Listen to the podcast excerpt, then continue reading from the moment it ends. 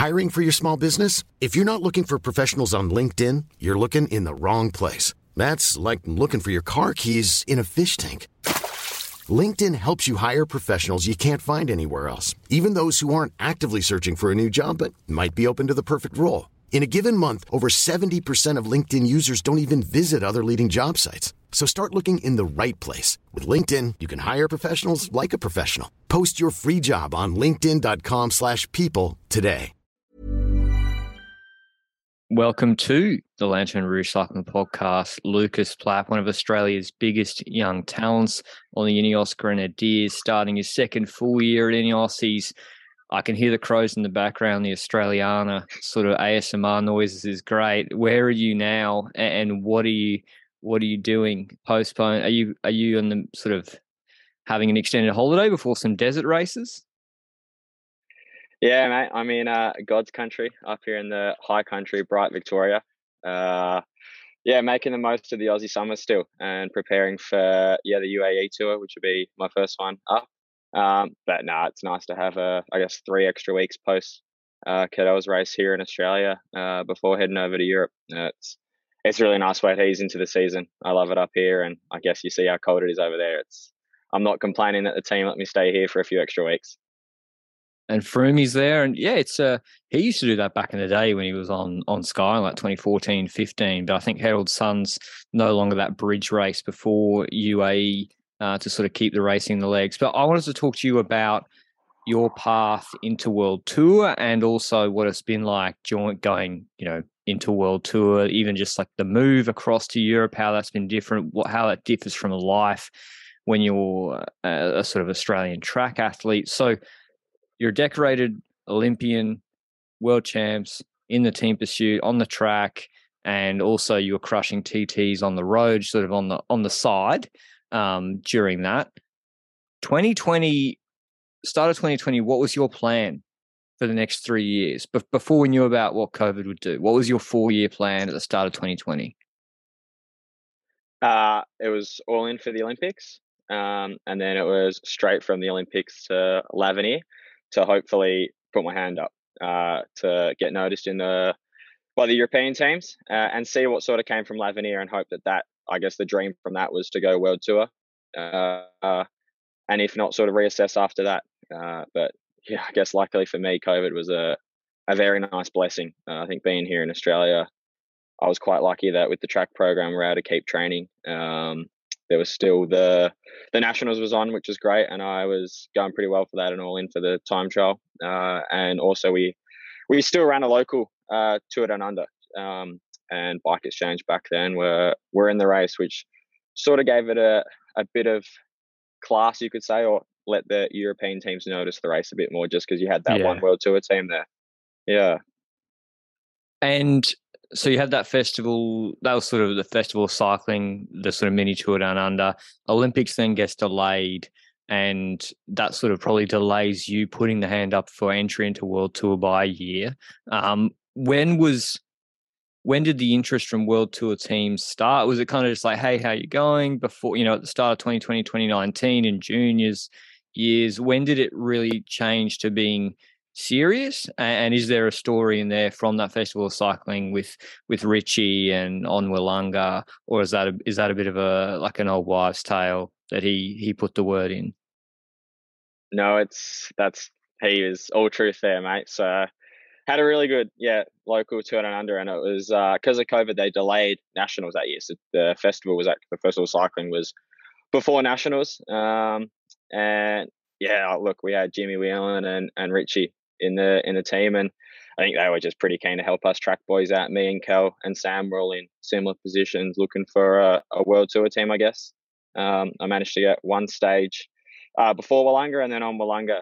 Um, yeah, the I guess what we saw was was true. Me and Rich, uh, Richie went up the road. Uh, we were all in for him. It was his sort of his last send off. Um, we came over the line together, and, and yeah, after that, that sort of really attracted some attention. He was very good to me, and in reaching out to the teams and using the contacts he had uh, in every single team just to sort of get the conversation started. Uh, and from there, I actually decided to race elite nationals in the instead of under 23s. I was still second year 23s back then. Uh, so made the jump up and the TT, I, I won the TT, and that was sort of the that's where it kickstarted all the all the interest. At uh, I guess my numbers were pretty good, but also just the result. Um, and there was yeah, I think you had the likes of Harps, Harper, Durbridge, um, Cal, yeah. So a few there's a few guys there in that TT too. So that definitely kick-started everything, uh, and the conversations happened really well. And yeah, like you said, Richie played a massive role in that, uh, in eventually getting me to Ineos. That he played a big part in that. But yeah, there were definitely other teams that we're interested in talking to, and yeah. And why why Ineos? I mean, you had options. I mean, it's uh, obvious. Like I'll say it for you, like one of the best teams in the world, GC track record, been probably the best team overall for the last ten years if you count all the wins. It was it just that? Was it just performance? Because um, there's other teams with money now that they're giving the money out to to neo pros. Why was it Ineos? Uh, basically everything you said, plus the ability to keep racing track. Uh, I ah, guess okay. given in 2020, the Olympics was a massive focus, uh, and I also didn't know what I wanted to do with track post Olympics, whether I wanted to keep going through the cycles and race the worlds, the commies, and and the future Olympics. Uh, and Ineos were allowing that, whether uh, other teams weren't, to be completely frank. Um, so that was a, a big sale point. I think whether I do track in the future or not, at least the option's still there. Um, and I think that's where I sort of took it. You're rich in options in a way. Um, and like you sort of touched on, uh, hopefully where I want to get to in the sport, they've they've had that experience bringing the track guys over. Uh, and I guess as well, coming from it, being an Aussie, it was I really wanted to be in an environment where I enjoyed being a part of. There was banter, um, and yeah, I really got along with the guys. Uh, I knew Ethan a bit from the track beforehand, so now it was a pretty obvious choice to be completely honest with you. Uh, once that door came open, it took a while to to get it open. They, were, they played hardball for a long time and weren't that keen, but once it became available, it was yeah, I jumped on it straight away. And how does that work now? I'm always interested in that because you've got Hayter, Viviani, Ganna. I'm probably missing people yourself. Uh, some of them, you know, Ganna and Viviani, they might be doing Europeans in a week or something on the track. How does that work now? Is it just like if you want to do track, there's full support and your schedule or calendar for that year will be designed to accommodate that? Or is it like road goals still come first and then you got to fit track around it? Uh, I'd say obvious Olympics is the priority. Like you do almost basically whatever it okay. takes for that. Um, and I think they you don't do your little cat ones or your smaller races. You don't fly to those races anymore like you might do if you were permanently in the track program. But I think Euros is a massive uh, qualification for Olympics. You've got to get the points from them, same as our Oceanias we've got. Um, and then you've got to do a couple World Cups in a year just to chip away at the points and and to stay a part of the team. You obviously can't race the team's pursuit if you've never yeah. with the boys before. um, but no, they are. I think it all stems from the Olympics, and you do what it takes to to be right for that. And that's what you got to do the worlds, and you got to do a couple World Cups leading into that. Um, we're obviously not going to do Cat ones or some smaller track races when they clash with the road season. But yeah, your worlds, your Nations Cups, uh, if they're vital for the Olympics, we do them. Um, and then I guess for the GB boys and myself, commies also, we're, we're allowed to uh, prepare for that. And I guess we treat it like a bit of an Olympics, whether I was on team camp last year, I left Andorra camp a week early for Com Games, and everyone I was there with had no clue what Com Games were, and like all, all the Colombians had never Imagine even heard of and Bernal, yeah, um, explaining explain yeah. the Commonwealth. no clue. I was like, basically Olympics. They're like, what?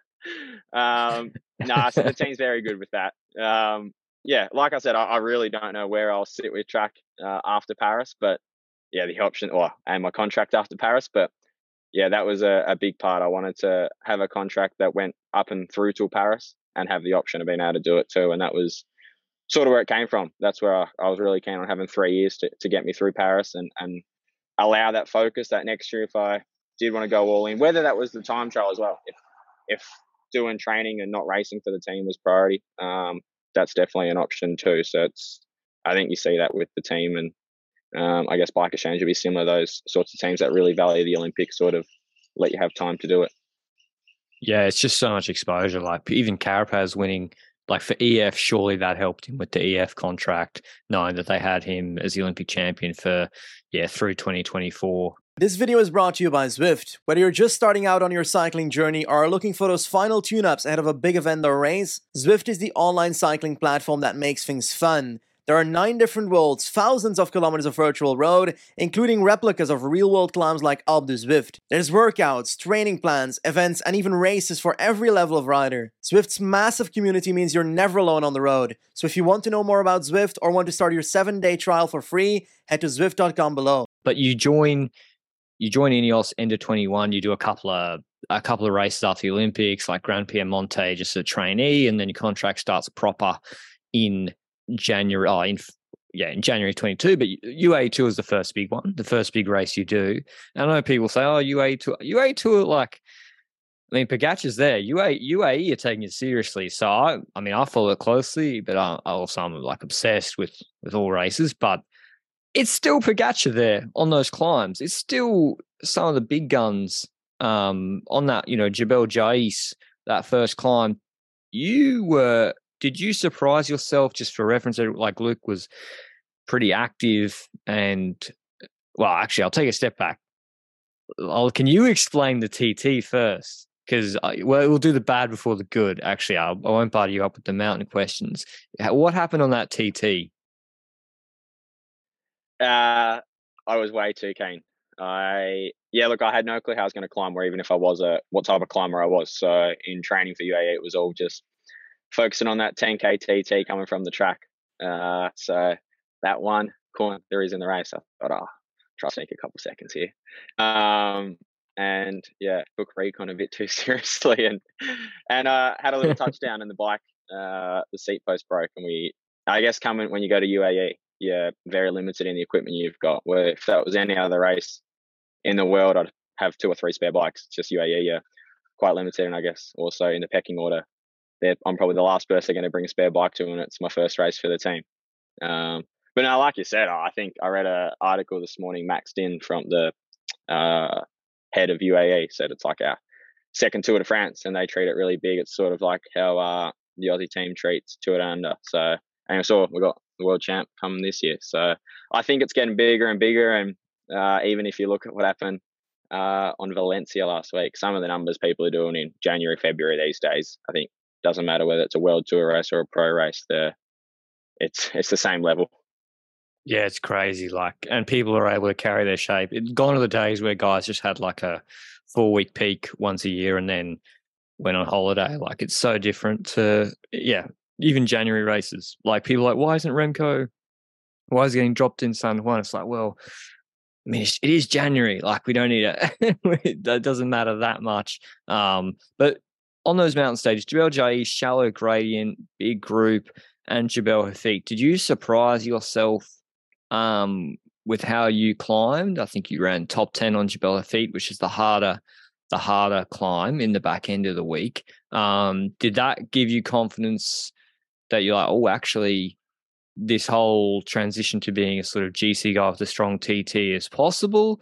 Or did you actually, and you, you know, say if you you know if it's true were you actually like no that makes sense like i already did these numbers and these were the numbers required so it makes sense that i was up there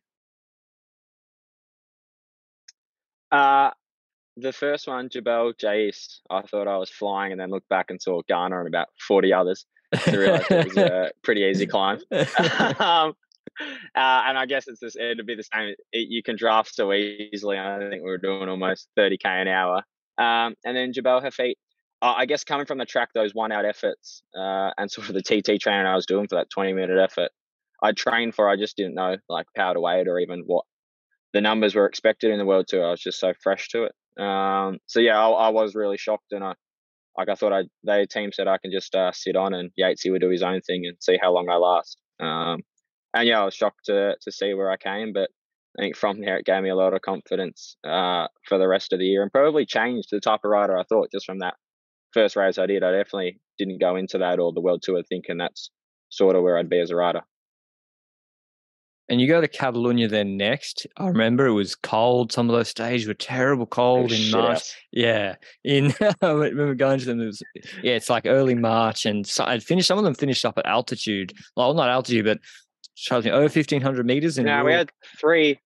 We had three passes over two thousand in one Really? day. well, yeah, Yeah, over the two La thousand Molina meters. Stage, we went up two sides of it, and yeah, it was ridiculous. it's so it's all in the shadow. There's like ice in the corners that never never freezes. Um, and you look at your PCS, there's not much there from that race, but that stage you launched the Igita uh, sort of 120k crazy break, one of the craziest stages last year. Then you got in the car straight after. Is that again? Was that just like full track mode effort? And, and what was was that planned as well? That that raid was it like yeah, we're going to launch Carapaz for three hours with someone else today. Yeah, I think after UAE, they probably thought the team thought I'd climb a bit better than I did. Uh, I really suffered in the cold, but also I'd never just raced for three or four hours and then had to do an effort as well. I think that was the first time I'd done proper stage racing in my life, uh, and I did suffer a lot. And then coming into the last day, like to be fair, we were nowhere on GC. Um, and yeah, we came up with a real good plan. Like I did a turbo warm up in the rain and treated it as if it was a TT. And we just said, look, we got nothing to lose. Um, I think we had Brett Lancaster and Aussie DS who sort of just said, let's go all in and see what happens. Um, so yeah, he said, that's your finish line at the top. Uh, go as hard as you can. Um, so yeah, bicarbed up, warmed up on the turbo and just went full gas and let Carapaz go to the finish line. And he, I remember clearly over the top, like got to the comp, flipped the open. He's like, ah, come, come, come. I'm like, mate, I'm, I'm frozen. I've just got a skin suit on. You've got a rain jacket and about three layers underneath. Like, I can't go any further. and then you go to, did that sort of speed up your progression, do you think? Did that change your program? Because you then went to uh, Cycliste Sarthe, there's Romandy, Norway, or were you always expected to do those races and then have a little bit of a gap before Commie Games? Uh, so after UAE, Catalonia got put on the program. That was never there. And then after Catalonia, they added Romandy as well. Um, and then yeah, all those like Sarthe and Norway, those one week pro races were always there. Um, and then yeah, commies was was a pretty big focus too. Um, yeah, just being an Aussie, that's something that I always want to focus on in my career. To be fair, the commies and Olympics are sort of key targets I'll always pencil in, especially uh, 2026 being in Melbourne. What's the biggest thing? I mean, Norway, everyone knows like crazy numbers. Um, you, uh, Remco and Vine on Gaustatoppen was just crazy. And then you came third on that mountaintop finish. Did you feel almost validated by what they then did in the Vuelta?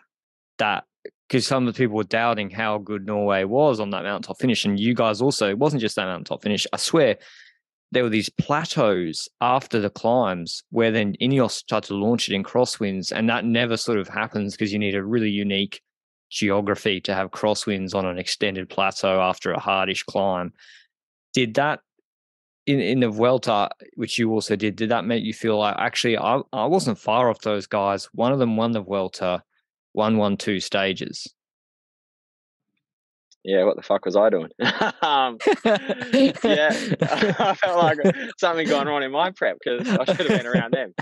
No, um, yeah, like I said, Norway's a it's a ridiculous parcours. I don't think we get it really in anywhere else. Um, and it was funny. I came straight off track prep actually, and I think that sort of thirty minute climb, I think it was that Remco and Jay were ahead of me. That was just a TT really. Um, and then yeah, we had some fun over the plateau with some crosswinds. So I think we had a really good team there. To be fair, that could have some fun with it. And I think Remco and Jay were sort of they were there, but didn't have a super strong squad. So we try to sort of uh, isolate them a bit. But no, it definitely uh, like I was stoked with how the ride went. And like you said, I think there's something to do with I don't know whether it's magnetic field or whatever it is, but Norway numbers seem to be massive. Um, I, yeah, I don't know what the science is, but I hear a lot of things about Norway numbers are big, and it's only in Norway. I, I re- Um, oh nah, they replicated them in well. I mean, it, it was perfect conditions, as you said, easy stage before the Mm. climb, nice cool conditions, and you know it's deep enough into the season where people are in decent shape. But maybe there is some sort of fault line. I don't know. Like, yeah, uh, maybe there's something to do with that. What's the biggest thing you learned in your first full year? You think in World Tour? Uh, I think I'm still trying to discover what type of rider I am. I think the year gave me an idea of where I sort of sit, um, and that's sort of maybe starting with those like smaller GC races and trying to go there as like a second leader. Um, and I think it taught me that this year's sort of more about trying to have my own opportunities in those one week stage races. Um, it took a long time to be fair just to get used to the peloton. That was massive coming from Australia. I guess weird or crazy as it sounds, just like riding in a bunch or doing descending. Like it's just nothing that you do in races over here. And I'd never done like European racing or uh, bunches as a junior. So that was the biggest thing I learned. Like even uh, racing Tour Down Under, uh, I felt so much more comfortable doing that this year than the first few races I did last year. Just uh, I think knowing what to expect uh, and sort of feeling like you belong rather than I guess idolizing people or putting them on a pedestal and trying to give them a bit of space. Whether I'm happy to rub shoulders with them now, no matter who it is, really. I guess.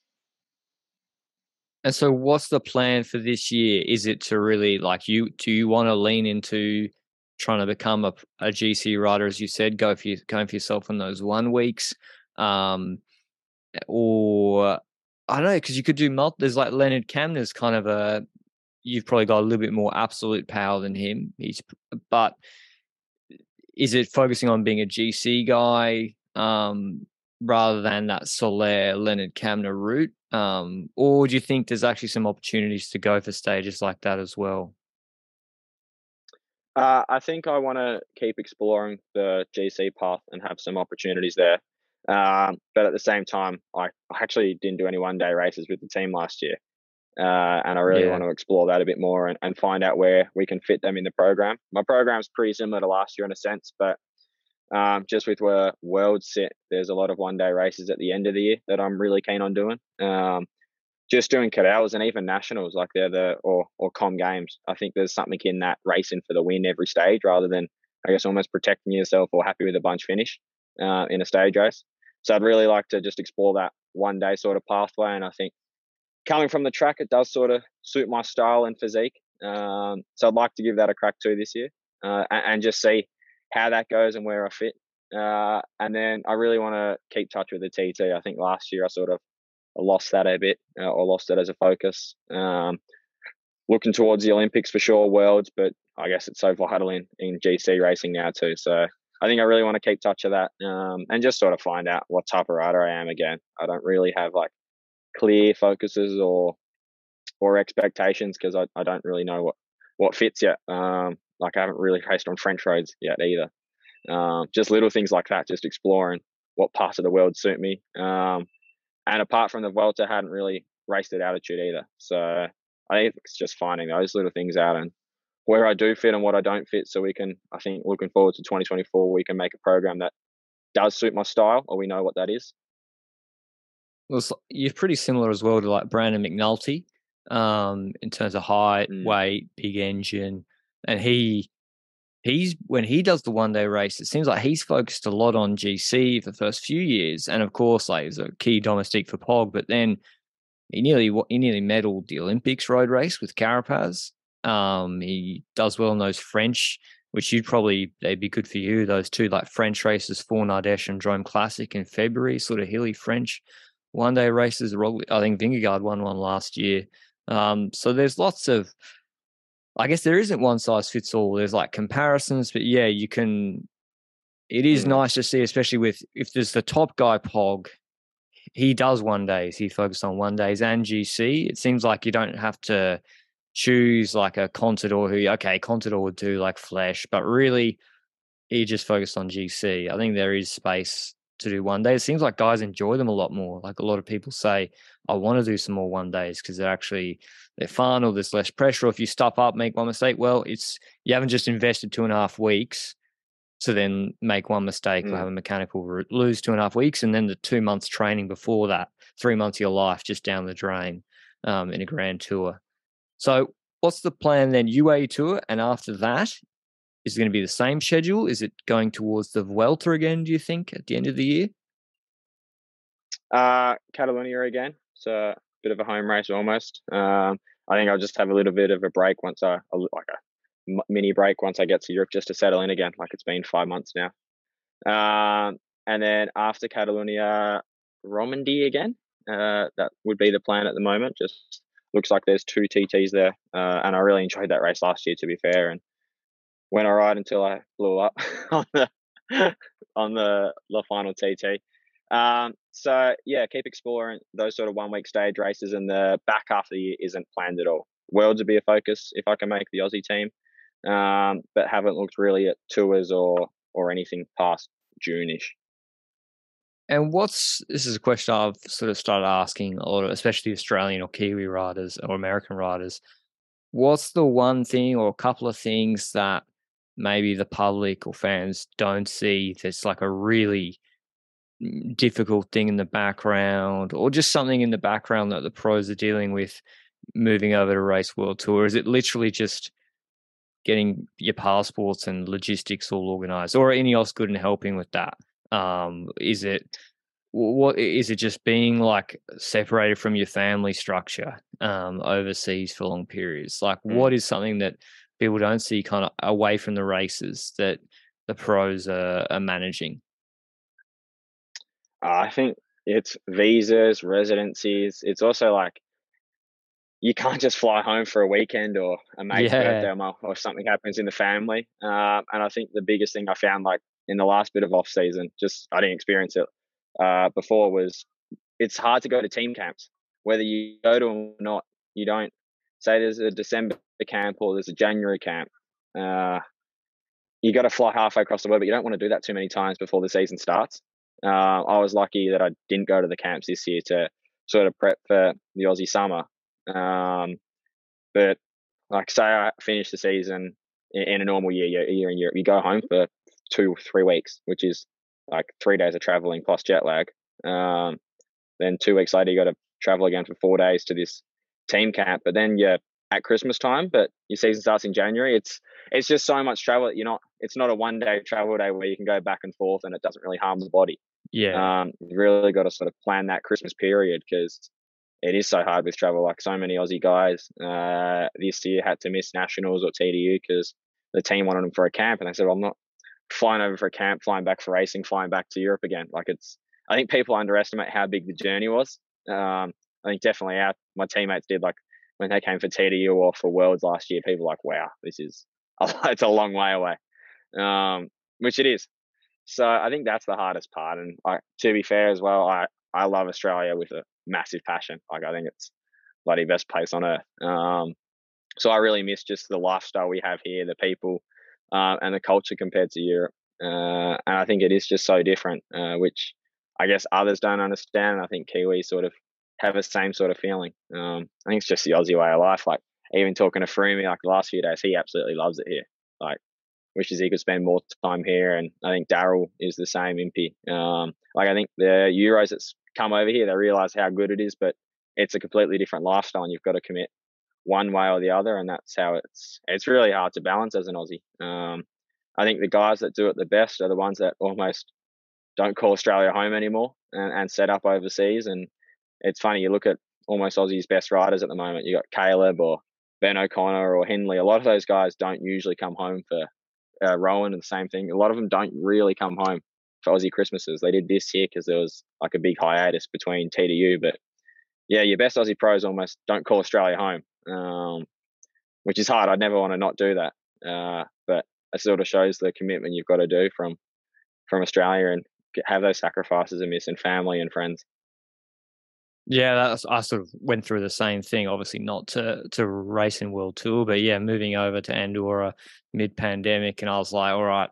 And then I did, yeah, eighteen, no, twenty months just straight with, and I spoke no mm. Spanish when when we moved over, and there was no prospect of moving back or like traveling. You couldn't just travel back for a, even three weeks because two weeks you'd be in hotel quarantine, and you maybe yeah. wouldn't be able to fly back at all. And I there were positives to that in that I was like forced to, and I wanted to anyway, but like forced to integrate a bit more. I was like, well, I gotta have to learn Spanish ASAP. Um, yeah, you know, even the time zone though. It's you tough, can't even yeah. call back home whenever you want. Like I think people don't get that. Like you can't chat to your friends during the day or something when you finish training. It's it's a lot different. Yeah, and as you said, the, I, I didn't really realize it, but yeah, like my, when my mates have a wedding, right, in April, I might not even be that busy. Mm. Like I might have like four days off, and I got I may record one podcast that week. Not really working, but can't fly back like for no. For, and it's a week you know, travel. Yeah, and that's just that's tough. So, I guess I'm jealous of the UK UK riders. I guess because they can get Mm. one hour, one and a half hour flight from Barcelona or Girona back.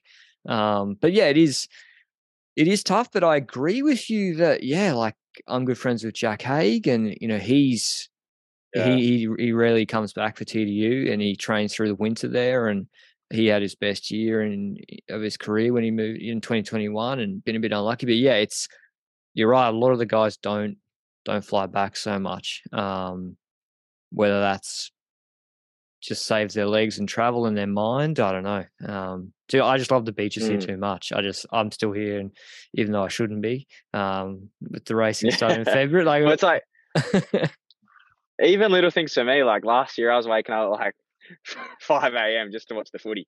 Just little Aussie things that I Yeah, miss that you don't get in Europe. Like just it's just I guess it's those little things. Like I miss going to the cricket or the footy. Um, yeah, it's just it's, we're a different world over here. To be fair, and I guess not many people understand how we live. Yeah. Anyway, good luck with the the year coming up. Um, we're really excited to see see how you go. Obviously, I think uh, you know there's there's a lot of potential there, and I think once you put all the the pieces in the once they all fit together, I think you're going to sort of have that bang moment where you know you you podium a world tour G- race on GC. Like that's you know realistic this year if you put all the pieces together. Maybe it's Romandy with the TTs. Um, so I won't be surprised to see that.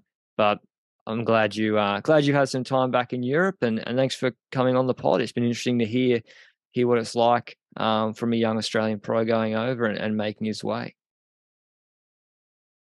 Cheers, Matt. Really appreciate it. It's been uh yeah, been real good.